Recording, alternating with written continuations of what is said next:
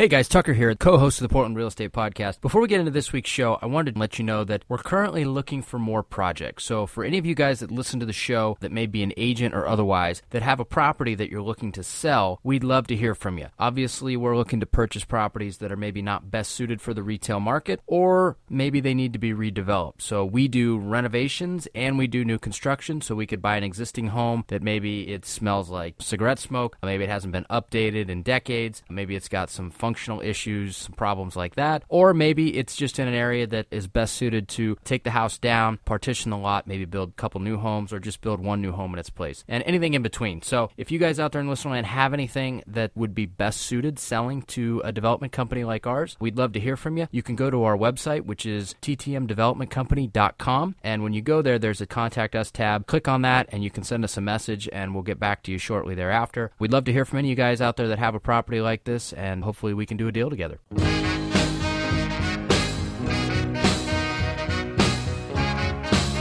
This is the Portland Real Estate Podcast, your number one place for anything you need to know about the Portland real estate market, along with in depth interviews from our local real estate industry experts. Now, without further ado, here are our hosts Tucker Merrihew from TTM Development Company and Steve Nassar from Premier Property Group.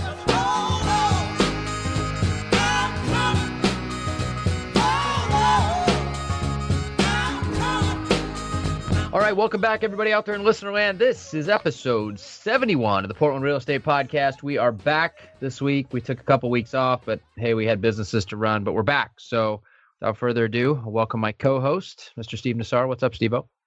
Hey, good to be back on the show. It's an exciting time here in little old North Willamette Valley, Oregon. Here we are, the weekend going into the big eclipse. Are you doing anything for the eclipse, Tucker? I'm gonna hunker down and hope the world doesn't end, but I'll probably watch it from my backyard. So yeah, you'll get you'll get most of it, but not the full effect. Not the full effect. This what about you? I'm going down. I'm going down. I'm I'm braving wow. the traffic. Yeah. Going down to where? So I'm going to a golf course in Dallas, Oregon. I've known about this eclipse for a while. Let's just put that out there here's a little quick story for you. Check this out. I'm, I'm showing you an image here. This is a magazine. It's Principal Broker Magazine. It's May 2009. I wrote a cool little article for them, or I thought it was cool. Probably nobody else did. So, kind of back in 09, when the economy was as dark as night and everybody thought the world was ending and money was going back to zero, everybody was going to zero and everything was going to worth, be worth zero, and we were going to be trading shark teeth at that time, by the way, is when you know they were giving the government was paying people to buy houses. Do you remember? Oh, I remember. Yeah. We were renovating and selling houses in like days back then, and nobody believed us because the government. Was, I think they were giving everybody like eight grand or something. It was pretty ridiculous. Five hundred dollar tax, yeah. dollar for dollar tax credit. If you bought a house before the deadline, you got a seventy five hundred dollar tax credit. So around that time, I was kind of you know talking with some people in the industry, and I was like, gosh you know, right now there's just like these three things perfectly aligned. I mean, this is really how this idea came to fruition. There's these three things perfectly aligned creating this once in a lifetime opportunity to buy a house. I mean, we have low prices in the form of high inventory, low interest rates, and the, the government paying you to buy a house, free money to buy a house. And somewhere in that conversation, the idea came up yeah it's kind of like an eclipse. It's kind of like when the sun the earth and the moon align and you have this phenomenon. And i was like oh yeah i think that's that's a cool analogy. Why don't i run with that and you know write a write a quick article? I i was a regular writer and contributor to principal broker magazine a local real estate magazine. I was like that's a cool idea to to run an article with halfway through running the art writing the article and and it truly started as me not realizing there was an eclipse coming. I guess it wasn't halfway. It was probably in, uh, early in the process of writing the article. I was researching eclipses and i'm like oh my gosh there is one coming here in 2017 and remember this is 2000 early 2009 so eight years before and i'd never heard of it and i don't think anybody else had. And so then I really got excited about my article. I'm like, oh, this is going to, in addition to you know having this analogy out there, I'm also going to announce early on to everybody what's coming in the future. And so ultimately, the article came out. I must tell you, well, I, I liked how it ended up turning out. I was I was underwhelmed at people's excitement about the eclipse because I, I kind of predicted at the end. I was like, by the way, here's what's happening in 2017. I think it's it's going to be a, a, once in a lifetime event. It's going to be uh, it's going to cause you know millions. I literally said millions of people will come to Oregon from because we're in the path of totality and only so everybody north and south of us, and that's California, Washington, Canada, maybe even parts of Mexico. They would have to come here to see it. So I predicted a lot of people would be coming. I also kind of predicted that and where it all tied together was you know this once in a lifetime opportunity to buy when the darkness of this economy passes people will look back and go gosh i should have bought a house then. Even though it was scary at the time i think that kind of kind of is a reality as well. Now in hindsight i think a lot of people here in 2017 wish they'd bought 10 houses in 2009 I would be, you know, we bought way more than 10 houses in 2009, but we didn't keep them for that long. So, yeah. You know. Yeah. So that was kind of the idea is the article kind of mentioned that, you know, in ancient times, we all know what's going to happen on Monday, right? We're, we're all going to be staring at the sun and it's going to slowly disappear. And in, in down in the Salem area, it's actually going to turn to night and you'll see an amazing phenomenon where the temperature drops and, and you can't see daylight really for a few minutes you know in ancient times and that's kind of what the article said was in ancient times that that would probably be pretty scary if you didn't know what the heck was going on. And so while people were really really scared with that going on once it started to pass and things started to get lighter again they'd go wow that was really cool. I wish i wish i could have experienced that again. And you know same thing with the dark economy was what i said is you know right now in 2009 when it was written this is incredibly scary. You know, we don't know when this is going to pass, but when it does start to pass and finally goes away, I bet a lot of people wish, hey, I, I wish I could go back and, and take advantage of that moment again and, and do something knowing that, you know, the, the brightness of day will return. And so that was kind of the premise of the article. So, anyways, for that reason, it's I have a strong desire to see it. It's not that far from us. I don't know that I'm somebody that would travel a thousand miles to see it, but I think I can figure out how to travel 30 miles, 40 miles to see it. So my plan on Monday is to wake up incredibly early, probably two two thirty, get on the freeway. I have to think that the freeway south to Salem can't be that terrible. It is a freeway. There's plenty of lanes in both directions. There's no stoplights. There's no stop signs. I do worry about people that are trying to go to Madras. I do worry about people trying to go to the coast. I those routes scare me. I think a freeway is fairly safe. It could be slow going. You know, probably not dissimilar to like you know those times when the Ducks and Beavers are playing at the same time. And hopefully early enough that day it won't be too terrible you know, I also don't think everybody's going to be on the freeways at the same time or on the roads at the same time. You know, there's a lot of there's a lot of I, I almost joke that it's kind of like Y2K chatter going on right now where you're hearing this mass hysteria of oh my gosh the traffic's going to be so terrible and and the world's going to come to an end because of it. But a lot like Y2K back in 99 which ended up being nothing as we all recall. But I kind of feel like there's a little bit of that going on because really the reality is, yes, there's going to be a lot of people here. They will not all be on the roads at the exact same moment. Some are, you know, some are already arriving on Friday. Some are, you know, be traveling Saturday, Sunday, and then possibly some some Monday. But beyond that, too, the, the thing I'm noticing, Tucker, is I'm asking a lot of locals. I'm like, what are you doing for the eclipse? And I'm hearing a lot of nothings. In fact, I just heard it from you. And so, what I'm kind of realizing is basically we have a million plus people coming here to Oregon to see the eclipse, and the 3 million people that live here are hunkering down. So, there won't be the 3 million normal people on the roads, there'll just be 1 million. So, I'm pretty. That's your prediction. so, so, maybe there's a prediction that the roads will be lighter than usual because of all this chatter of how terrible they'll be. I don't know. Time okay. time so will tell. We'll see. There's there's your prediction for the eclipse, which time will tell as to whether or not you're right about it. But being that this is the the market action update episode, I will say that our prediction about the market, just a little, you know, foreshadowing here, was probably right. We said there was going to be two markets this year, the first half of the year, and well, ended up being the first two thirds of the year and the last third of the year. So, you know, we were at least right on that prediction. We'll see about the eclipse prediction. But before we get into that too much, I guess what what's been going on out there? What have you been seeing before we dive into actual market action numbers? Honestly, uh, I mean, I think we're gonna have plenty of time to talk about this in the action report in the market, but it's it's quiet. It's quieter. I'm busy. I'm getting listings. I'm not sure how excited I should be about these new listings. It kind of reminds me a little bit. I and you and I know that this is we're never gonna have a slowdown like 2007, 2008 because everybody out there qualifies for the house they live. in. And there's not gonna be some mass foreclosure crisis, but it reminds me of 2007. I remember you and I were both lenders back then.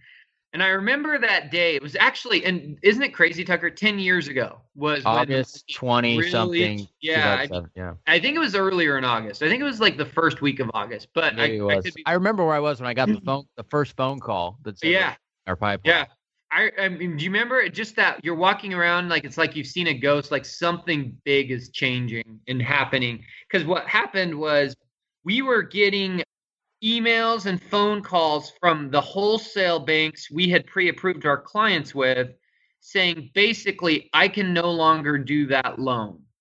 You have sent in a file for pre-approval or or the guidelines you thought we have no longer exist. We can no longer go to this ltv we can no longer do this credit score. We can this or this loan this second you thought we had no longer do we have so we're looking at all of our files and all of our clients that we've pre-approved in the in the previous weeks and months. And all of a sudden these people that are running around shopping for houses with realtors suddenly no longer can buy. And so we're we're going oh my gosh. And it was not just one bank not two banks it was all the banks were saying that. And so we were calling the realtors and going hey bad news on you know so and so they can no longer qualify to buy a house. I'm digging around trying to figure this out, but be, you know, don't put that offer in. And in some cases, they're saying, oh, we just made an offer. I remember one conversation I had with a realtor where I called him and, uh, you know, I'm about to go into this bad news. And I'm like, hey, how's your week? What's going on? And he was so excited that he had just got a new listing.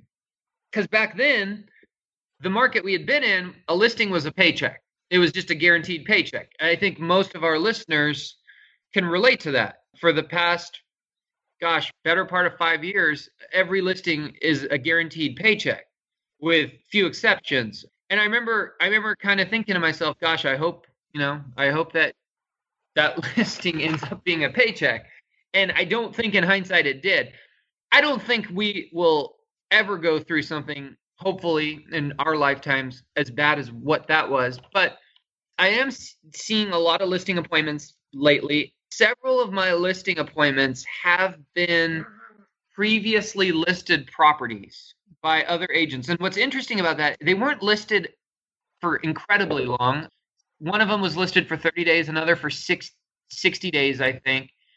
But it kind of shows the mindset of the seller out there they expect quick results, and if they don't get it, then you're a failure. And to be fair, it also shows the mindset of the agent because the agents weren't doing much. They had put a, you know, they had put a sign in the front yard, threw it on the MLS, done some, you know, photos, maybe good, maybe not, and expected a paycheck. I think we could be seeing the end of those days. I do think we could be seeing the end of those days. I think there'll be tremendous positives. I'll go through that. I actually did a presentation for some of our agents earlier this week.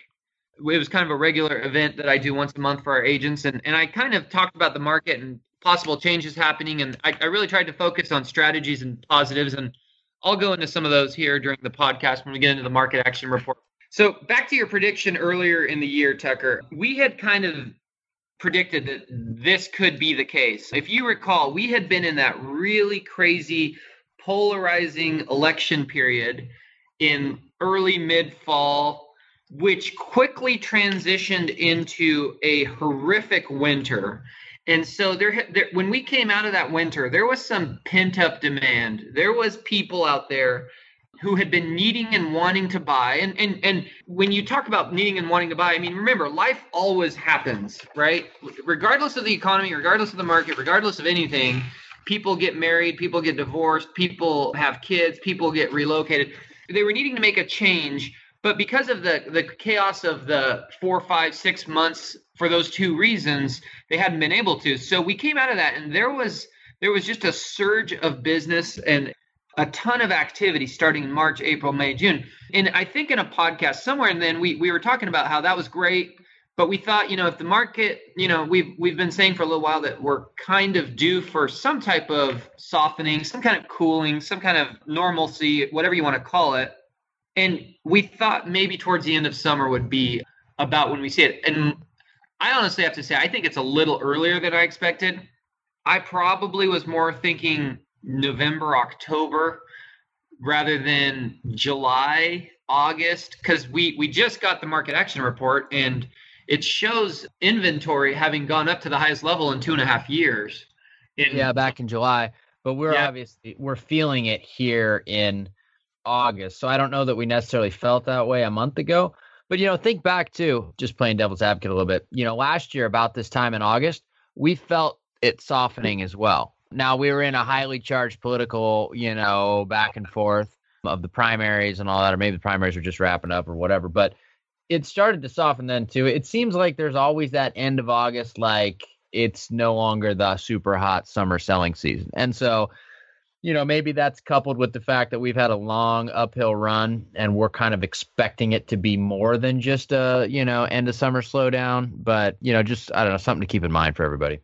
Yeah, no, absolutely. I mean, if look, if this was three years ago, I wouldn't be quite as much thinking that to be the case. It's it's that as we've talked about. I mean, it, this is five and a half years of this this market cycle, which is by all accounts a very long stretch of a good market. So we could be wrong. Absolutely, absolutely. I even said this in my event on Wednesday. I said, you know what? This could be nothing. Everybody could be on vacation, and two weeks from now they all come back and and everything's right back to normal. But even if that's the case, Tucker, this is going to happen. If it's not now, it's going to be in six months or a year where the market changes, it shifts, whatever you want to call it, where the increases, the price increases that have been dramatic and incomes that have not kept up quite at that pace, there's going to be a divide. There will be a gap there where it finally starts to slow the the surge of demand. So yeah, no, I, am with you. I, I, and I do agree. I, there's there have been other slow periods, and and to be fair, the eclipse probably is playing a, a small role in this. And I don't expect this weekend to be great. By the way, I don't. I'm, I've got right now 14, 15 active listings. I don't expect a bunch of activity over the eclipse weekend on those. So, yeah, what are you seeing on your end? You know, we've got a couple closings. One that took place today, one that takes place on Eclipse Monday, given that the world doesn't end. Is um, open? Yeah, supposedly. Whether or not the county gets recorded or not, I, you know, who knows? I, I'm not really planning on it. I think Tuesday is going to be the cleanup day from Monday's, you know, shenanigans. But you know, I think I've been preparing for a slowdown mentally all year. So to me, it's kind of business as usual. You know, although I have seen, you know, like I mentioned on previous shows, I've seen properties go pending for numbers that I'm like, what in the world? Like, you know, and it's still happening. But then I'm also seeing some stuff that's been sitting for a while in areas where I felt like it was eh, going to have to cool down so you know it it could be that we're now you know we've reached that inflection point right which i think we have i i just don't see you know prices continuing to hard charge anywhere in town i don't think there's any pockets that went un you know unaddressed in terms of upward pressure on prices at this point. There were a few you know six months ago that didn't advance as far as others but i think they've caught up a little bit or enough. But you know we'll see. We'll see. I think that we're, we're always heading into this last quarter of the year is always the slowest quarter in terms of business. It's always the slowest quarter in terms of people looking to buy houses. And there's probably always the most amount of downward pressure on pricing during the September to November time period. That's just the way it goes if you want to sell your house, you know, quickly during that time. So we'll see, but I think that I think we've had a good run and I think that you know the the market will start to have some sensibility. Like for example, I went to an appointment today, right? And and it was a, a property in Lake Oswego, and the gal thought it was a teardown. And you know, if it was on another street, I would have said yeah. But it was on a busier road, not a super busy road, but it was it was off Bryant, which you know gets a fair bit of traffic. And it was a, a ranch that needs a lot of work. It would need to be fully gutted, and it needs a roof, and needs new windows, and it needs all new systems. But it, it would be a, a sizable rehab. But I I told her, and and it's really kind of encapsulates where we're at in the market. I said, look, market's not going to be hot forever. You know, another builder might nuke this house and build a big new house on there and try and get top dollar for it. But I just think where we're at in the market cycle, the house that is best suited for that location is that house turnkey renovated because it's a lower price point and it's less exposure and it's more people can afford it at the end of the day. And I think that, you know, that's an important outlook to have, you know, whether you're on the realtor side or the builder side you just have to look at things from a, a more realistic point of view and and take off your hopium glasses and just kind of look at the market for what it is you know? And that comes down to having conversations with sellers as well. You know i'm sure a lot of these listings you picked up you know i'm sure you'll sell them or at least i would think so but you know a lot of these people probably shit can their agent because they thought that they should sell it for 30 grand more than the house is worth in in two weeks you know or 50 grand more. Well who knows? Whatever but you know, sellers' expectations have gotten way out of hand too on a lot of fronts, and so this might be the time where people have to kind of come back down to reality, and we kind of seesaw backwards a little bit in terms of pricing that the market can actually absorb. But you know, we'll see. Yeah, you brought up a great point, Tucker, and, and I think it's worth mentioning to our listeners. I learned a while ago on a property where I was helping a seller, you know, for years now, I mean, part of our value add is like, hey, we're going to kind of help you flip your own house. We're going to get bring in some some people that help you strategically, you know, make some improvements and possibly staging on vacant ones and and and really, you know, bring out that jewel in the property and then market it and, and help you, you know, make that extra money. And and it's a great way to market a business and get some and get some sellers versus, you know, the the standard approach. But I learned on one about three years ago that busy streets are the wild card and to be so careful of. I now tell my sellers, let's not get too cute whenever it's on a busy street. You know, that thousand dollars you strategically put into a different house that can maybe, you know, get you a threefold return or fourfold return.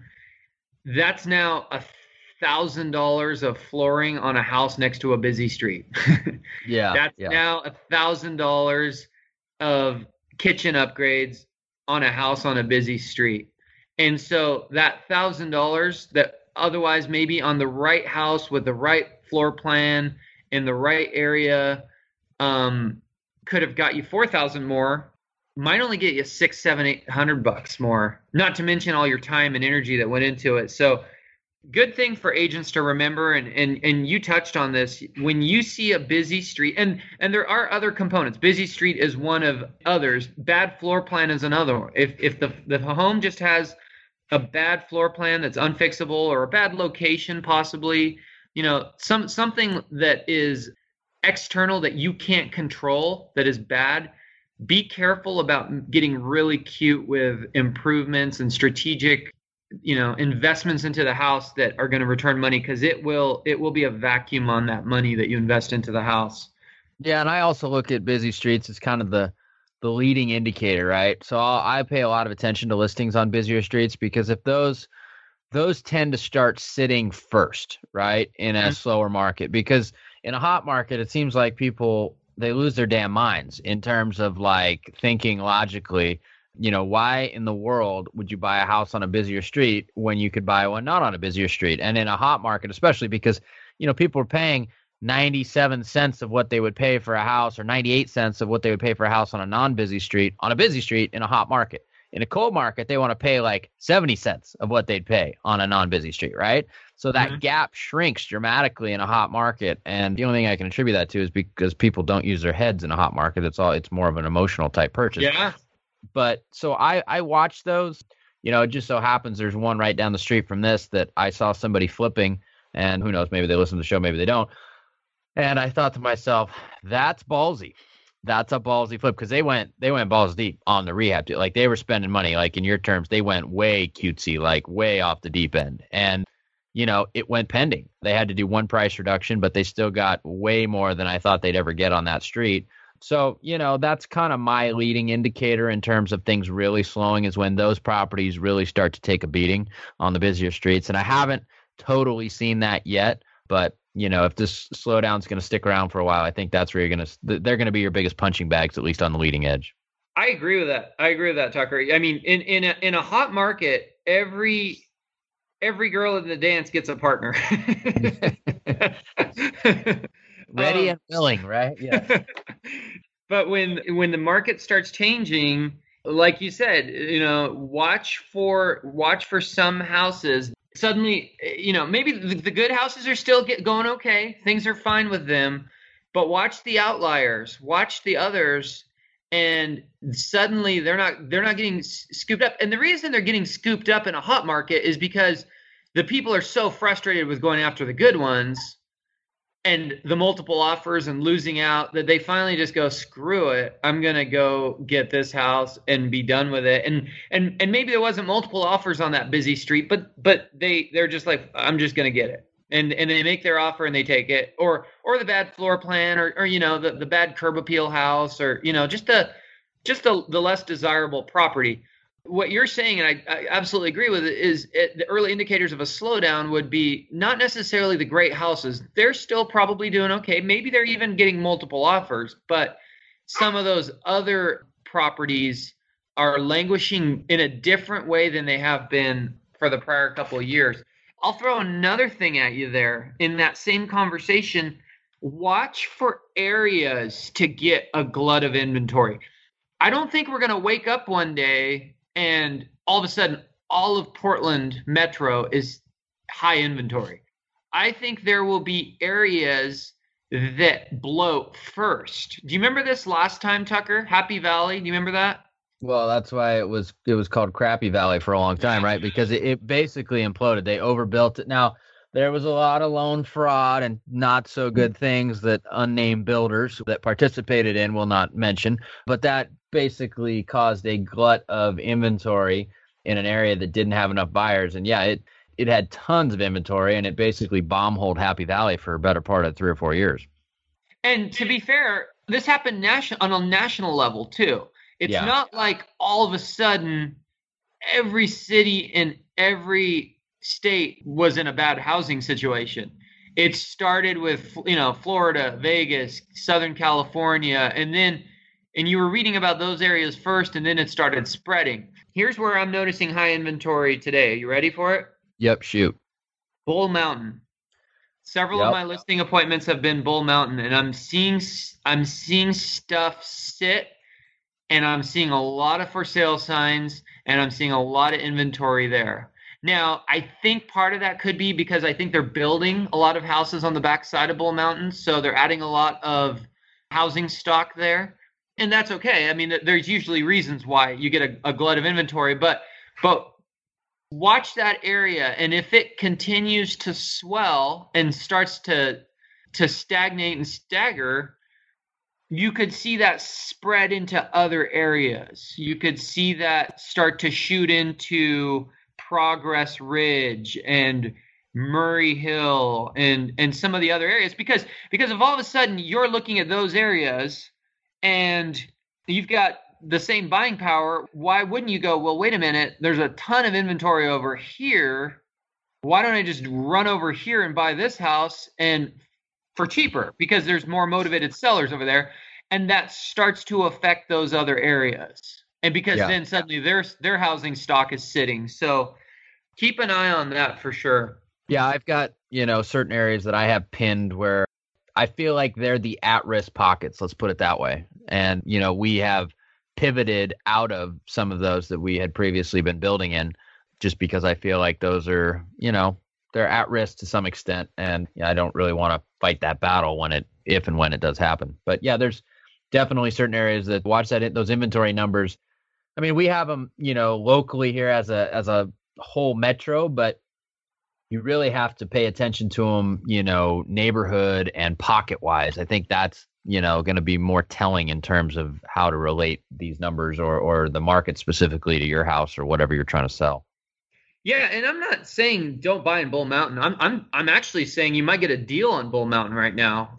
You know, that's the thing about as inventories go up, and I am seeing this by the way, when I'm pulling comps for my listings, you know, a year ago or even, you know, 6 months ago, I'd be pulling comps. And, and you know, I what I I employ a pretty simplistic method of okay, my listing is here, I'm going to pull a either half to three quarter mile radius depending on what i get pulled from from that. The, obviously the closer to my listing the better. So if i can get enough comps in half mile great. But if i need to i'll go out three quarters of a mile and I, i'm usually just focused on square footage unless i've got a unique lot size or i've got a unique housing configuration if i've got a 3000 square foot house i'm pulling 2500 square feet to 3500 square feet within half mile and if within a half mile that only gives me 15 houses, then I'll go three quarters of a mile. Now I've got 30 houses, right? Okay. So that's how I've always pulled comps. And and a year ago, I'd have if I had 25 comps,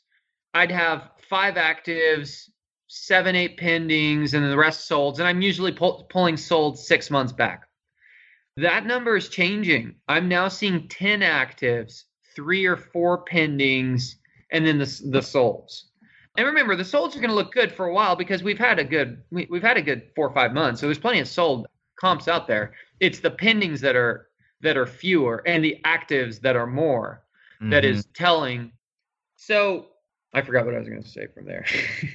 Well, it just means that inventory is going up if there's more actives, less pendings, and you know, solds are starting to taper a little bit. So, which would explain our our overall inventory number, which you know we've been kind of dancing around. But the overall inventory number for this month's market action report is 2.1, or at least we're reporting in the rears. So who knows what it is right today? But you know, from the data that they have for the month of July, they said that we kind of I hate to say ballooned, but we ballooned up to 2.1 months of inventory, which was basically a half a half a point rise from the 1.6 months prior.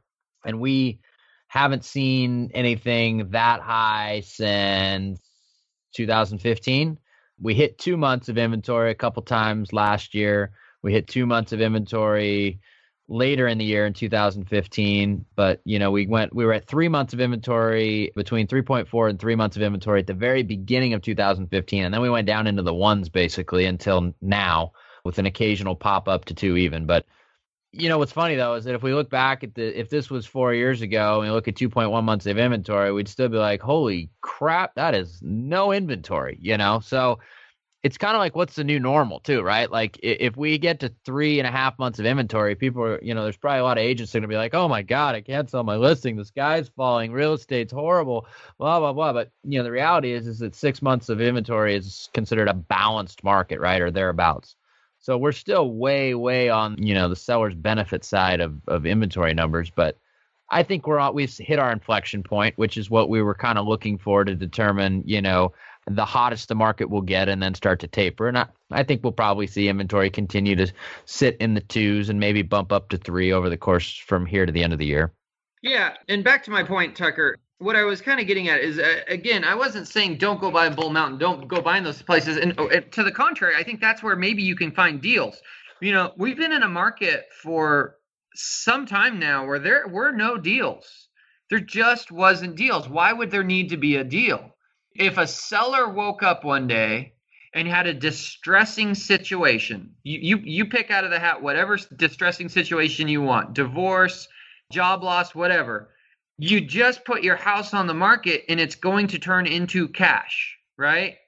When inventories start to climb, say say an area that does have a higher level of inventory, that is no longer the case. Now while everybody else, and I'm not saying every house is a good deal. That's that's the point here is, you know, if there's 10 houses suddenly in an area on the market, nine of those sellers may not be in a distressed situation, but one of them is, and that is the deal that is to be had. And an agent can be really prudent in helping their buyers and advising them, let me help you find those deals. So some of these areas where you're starting to see those higher inventories, that is the opportunity that is in them is okay, there's 10 houses in here that are on the market. Let's see, you know, who wants to play ball? Who is motivated? A lot well, of those people a, aren't here's motivated. an interesting stat to kind of further what you're saying, right? So you've got certain areas that have more inventory than others or have for whatever reason slowed down a bit compared to others. So here's my favorite part of town, North Portland, right? Which anybody that's listened to the show for a while knows how much I just absolutely adore North Portland, which I'm being facetious, of course. But that aside, so pending sales for this month, comparing 2017 this year to pending sales this exact month in 2016, pending sales are down 17.1%. So that's a big decrease for this month at this time in the year going this year comparing to last year. Now, keep that in mind. Now, if you compare West Linn and Lake Oswego, this year's pending sales right now compared to last year at this time's pending sales were up 6.2%. So that's kind of wild, right? You're up yeah. 62% in West Linn Lake Oswego and you're down 17.1% in North Portland. So it's very localized. And I think that's, you know, kind of the point to your conversation, but also to mine is that, you know, if you're in those areas where pending sales are down, that means that motivation on the seller side is probably up a little bit, which means the potential for you as a buyer or retail buyer going in there to get a quote unquote deal, you've got a much better chance in those areas where the pending sales have dropped significantly compared to last year. Yeah, yeah. So in my little presentation I did to our people on Wednesday, you know, I, I, tried to keep it really positive. I mean, I said, you know, I think the market's changing, but there's going to be a lot of benefits. And I, I thought I'd share with some of our listeners some of the ones I kind of addressed there. You know, FSBOs, FSBOs will dry up. It will not be as easy to sell your own house. That's good for agents. Discount brokerage was will will dry up or change their model or something. I mean, even lower cost the, the pressure on commissions will have to subside. The agents out there that are have made a business out of listing at four and a half, four percent, you know, that model works great if you if if every listing turns into a paycheck in 45 days. If you got to nurse that thing for four, five months, three months, that makes that model a lot more difficult. So I think you'll see less pressure on commissions the barrier of entry into real estate will benefit if we have some type of you know cooling correction. Not to mention those that will not remain in the business. Great marketing will be appreciated. I'm noticing this already. The thing with selling a home that i appreciate is everybody looks great if it goes pending. It doesn't matter what you did. If you have a seller who signs a listing contract and it goes pending you're pretty much going to look like a rock star. Now, they, there are situations where the seller's frustrated with maybe communication or the process of customer service, but from a marketing standpoint, you got into the end zone, and so so it, it's easy to look like a rock star. When markets change and homes sit longer, sellers are going to pay closer attention to what you are doing. That's just the reality proactive communication becomes incredibly important in this part in this process. They want to know what are you doing to sell my house? What have you done and what are you doing on a they want to know upfront and they want to know on a regular basis. So even if you're not selling the house you can pacify the seller and you can keep them happy in this process which which lets you keep the listing remember we started this by me saying you know i've got two two new listings that were previously listed a very short amount of time. Clearly that wasn't happening on on their case. So there are advantages to those who have good marketing and good marketing systems and have a good model in that regards. Do you know just a quick question like you notice how the the general media and really sellers they tend to be about six months behind what's happening in the market really. Do you find that you know, when you went to let's say those listing appointments, you don't have to call people out specifically, but do you feel like the reason why they dumped their other agent is because they just hadn't been educated on kind of where we really are at in terms of the market, or do they want to even hear it? You know, like because sometimes people don't want to hear it.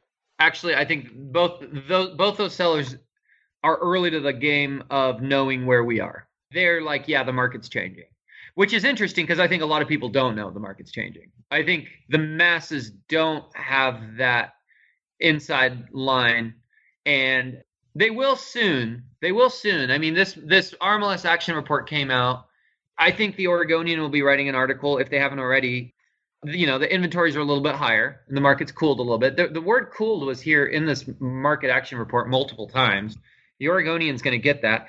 So the masses will eventually see it. But this was, you know, these are listing appointments that I had earlier this week and last week. Those sellers were saying, yes, I think the market's changing. So up until very recently, it's interesting to me. The only people that were talking about a market, you know, cooling what were agents in that I'm talking to, and then sellers who are on the market. A lot of people weren't. It wasn't on the radar. Does that answer your question? Yeah, I just, I'm just curious how big of an uphill battle you're fighting with it. That's all. Yeah, and I do agree with you. The, the market is generally behind, quite a ways behind. So I think it'll be a long time before the masses really, you know, catch wind that that you know the market's changing some, and that in of itself will present a whole new slew of issues, in my opinion, to the market and exacerbate the issue as the masses hear, oh, the market's cooling. You'll see two things. I think maybe you'll see buyers pump the brakes a little bit, and you might see sellers rush to market, which we all know causes higher inventory on both sides. So that could be, you know, a big issue. But you know, a couple a couple other positives, Tucker, is people who are buying and selling, you know, as as the market changes and inventories go up, people who are both buying and selling will often feel an almost negligible change, especially if they're moving up, if they're move up buyers. We we learned this during the last downturn, which again I think was a horrific downturn and not one like we'll see again anytime soon.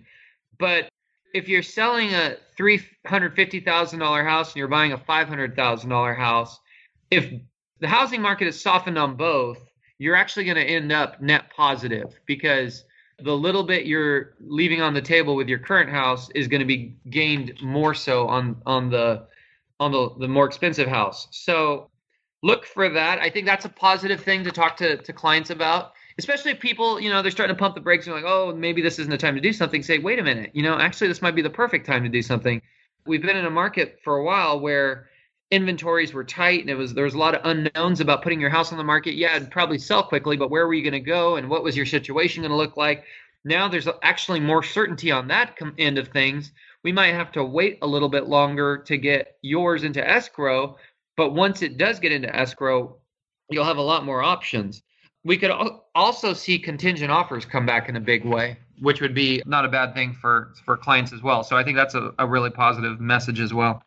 Yeah, I mean, I think you know, we've been in the game for a while. I had a big, you know, conversation with some people this past week about, you know, having once you go through a cycle or two, you kind of you know what to expect, right? I mean, you know what changes and you know who sticks around and you know who goes and you know how it affects seller psyche and you know how it affects how the business flows. So, you know, it's I'm kind of looking forward to it. At least on my end of the business, it'll clean out a lot of riffraff you know, there's obviously a lot of realtors out there that could probably be cleaned out of the business too. So for good or for bad, I'm I'm sure Premier Property Group doesn't employ any of them. So, you know, that it won't affect you guys negatively. but there are other brokerages that I'm sure will be like, where'd all our agents go? But, you know, it's just part of the it's just kind of the nature of the beast and it is what it is. But, you know, like I said, I don't I don't think it's gonna be horrific. I think we're just when it does slow, and if this is it, it's just going to come back down to reality in terms of pricing. Like stuff is going to price based on what it should sell for, as opposed to like, oh my god, I can't believe that sold for that, you know.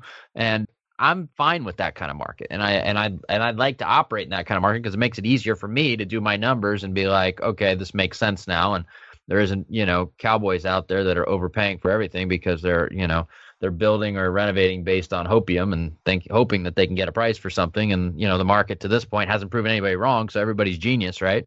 But you know, we'll see. I think we're at our inflection point with inventory. Whether or not this is the complete inflection point for the market softening remains to be seen. But you know, we did predict that there'd be two markets this year: the first half of the year and the second half of the year. Whether that where that second half of the year line started and the first half of the year line stops, you know, up for debate. But I, I think we're probably there. Yeah, and I agree with you. I mean, there's so many unknowns. Nobody can predict anything with certainty in, in this regards. So yeah, we're we're definitely going to see, and and and we may we may, to our surprise, have a have a have a decent run for a while. I mean, it's just it's like we've said for a while, Tucker. We're, we're due for we're due for something to to to cool off for a bit. You know, a couple other positives that will happen. I mean, for for quite some time now, we've just had such a shortage of vendors and contractors and service providers I joked the other day that you know we've been in a market for some time now where you put a house on the market, you get five offers, and yet you can't get one roofer out there, right? we might it it wouldn't be a terrible thing if we were in a market where you put a house on the market and you get one offer, but you call five roofers and they all show up within an hour. So you're kind of trading issues a little bit. You know, some things were easy in a good market, but other things were difficult. So you might have a, a little flip flop on some of those some of those things. And I agree with you. Having been through the horrific market that we've been through, it kind of gives you a little perspective. It gives you kind of this feeling of like we've been we've been through the really bad. I think we're going to be okay. One newer agent came up to me the other day and he was kind of and he's a good agent. And he came up to me and he's like he said, "Oh man, I hope this market doesn't change. You know, I've only been doing this 2 years and I'm just starting to get my rhythm and I don't want to have to deal with that." And I thought about it for a second. I was like, "You know, it actually might be good for you." It might be good for you because it would be terrible if you had a long run in an easy market where you don't have to do much to get business and you don't have to do much to have your listing sell. And you you formulate habits based on that almost like lifetime career habits. Having to go through you know some challenges in a, in a you know a curvy path now that refocuses you and forces you to get stronger could be really good long term for for an agent's career. So, I mean, there's a good thing for newer agents who maybe haven't been around as long as you and I have, Tucker, and haven't seen the darkest of of downturns. I kind of feel like we're old now. Like I haven't been along. I haven't always been around as long as we have, and you know, whatever. But what, 13 years, 14 years? That's 2003 to now. Yeah, so 14, 14 years. So yeah, hey, I have a question for you. I wanted to ask you this earlier today. Which housing market do you think was stronger, the 03 to 06, 7 market, or this last one? It's a good question. I think they were about the same, but I think this one was probably stronger because there wasn't any financing shenanigans that was feeding into the strength of the market, yeah. right? It yeah. was all legitimate strength as opposed to like steroid induced strength. we'll call it. so that's I think that for that reason I'd give the nod to this run. If you take the steroids out, that's a great, great answer by the way. And I agree with you. If you take the steroids out, meaning apples to apples, okay, like almost like if you didn't know Lance Armstrong was doing steroids and he's racing the other guy, I mean, who's the mo- who's the better racer? Do you still feel that way? Yeah, I, I, I, think I do too. I, I feel like this because you know when we started, you know, I bought my first house in 2003. That wasn't a great market, you know, and then it it boomed and it busted within four years of there. Yeah. We've been on like a six year run up, right? Yeah. So yeah. If, if you look at it just purely from that, I mean, you know, by the time I'd been in the business for four years, we'd boomed, and then we got the phone call that the world stopped, right, within a four year period. Like four years ago we built in Street of Dreams, you know, and the market was it was still I mean it was it was good. It hadn't gone bananas yet, but it was it was good. So I think I give the nod to this cycle, but you know, every cycle has to come to an end at some point. So yeah, I, I'm and I think I'm with you, Tucker. Both off my experience as well as just talking to others, I think we've felt like this was a more chaotic, you know, battle axe market than in the mid 2000s which actually surprises me when you think back to the the the finance situations that we had then. And i don't i truly don't know the underlying fundamentals how to explain it other than we had come out of such a bad bust well that, this this run hmm. up actually changed portland. The last one didn't right? That's there was, a good point. Yeah. there were parts yeah. of portland that changed. Happy valley developed last time around. But this this run up was the birth of infill redevelopment. Like until this one, prices hadn't got to a point where infill redevelopment actually started and neighborhoods really changed in this run up. I don't think they really changed in the last one. I mean, in the last one, remember like the Sabin neighborhood, nothing really changed there, just ownership. In this one, it went from, you know, what it was to, you know, massive amount of redevelopment in there and new housing being created. And there's a bunch of other pockets around town the same thing. But you know that didn't happen the last time so for that reason i just you know uh, there was a lot more change that happened to the city because of this time around so i, I think it's an obvious nod to this run I hadn't thought of it until you said that, Tucker. You're absolutely right. I mean, the last the last housing boom Portland was never the fastest growing city in the country. Never. I don't even know if it was in the top five or 10 or maybe even 20. This time we were number one on the list year after year. We're no longer, but we were there for a long time. In people moving here was a dramatic and, and we've always had people moving to Portland, but it really spiked this time around. So so I think and, and so I guess it's an interesting question. Maybe the housing market nationally hasn't been as significantly stronger this time, but here in Portland, I think we felt that. Now, are you ready for the scary part of that? let's let's play devil's advocate. There was a saying last time we had our downturn. I remember it and I liked it. It said the markets that had the biggest party had the biggest hangover. Do you remember, you know, basically that mindset of the markets that ran up the fastest had the biggest busts. It'll be interesting to see if something along those lines happens this time. There, there isn't the, fund, the fundamental underlying mortgage issues, so it may not be as dramatic. But I think the I think the hangover this time around is going to be um, more of a. This is just my prediction before we wrap up the show, but I think it's going to be more of a sustained flat line time period as opposed to you know a, a, a crash which would be a, the equivalent of a you know the worst hangover headache you've ever had right i think yeah. it's just going to be multiple days of feeling like oh i shouldn't have partied so hard you know like that so yeah. you can function but you're just you're running at about 70% of your capacity right whereas there you, you know there you go yeah that, that's my analogy but I like you know which is fine so anyway we've been going for an hour we should probably wrap it up but all in all, I think we've hit the inflection point. I think you think we've hit that inflection point, but you know, we'll keep tabs on it through the end of the year and who knows? We'll see. There's no absolutes, people. There's no absolutes. I, I could be wrong, but I, I could be wrong and everybody's on vacation and everybody's going to see the eclipse and next week or the week after everything's going to return to normal, but we'll see. All right. Well, as long as, you know, the zombies don't come out after the eclipse and we all survive, the world doesn't end, we'll see you guys sometime in the next couple weeks for episode 72. So without further ado, we'll put a bow on this unless you got anything you want to tell our listeners, Steve. Go see that eclipse. It's by the time you hear this, you'll probably either have had a chance to or not. Either way, I think most people are going to see it. It's just whether you see it 100% or not. So have a great weekend, Tucker. All right, sounds good. And we'll see you guys on the next show.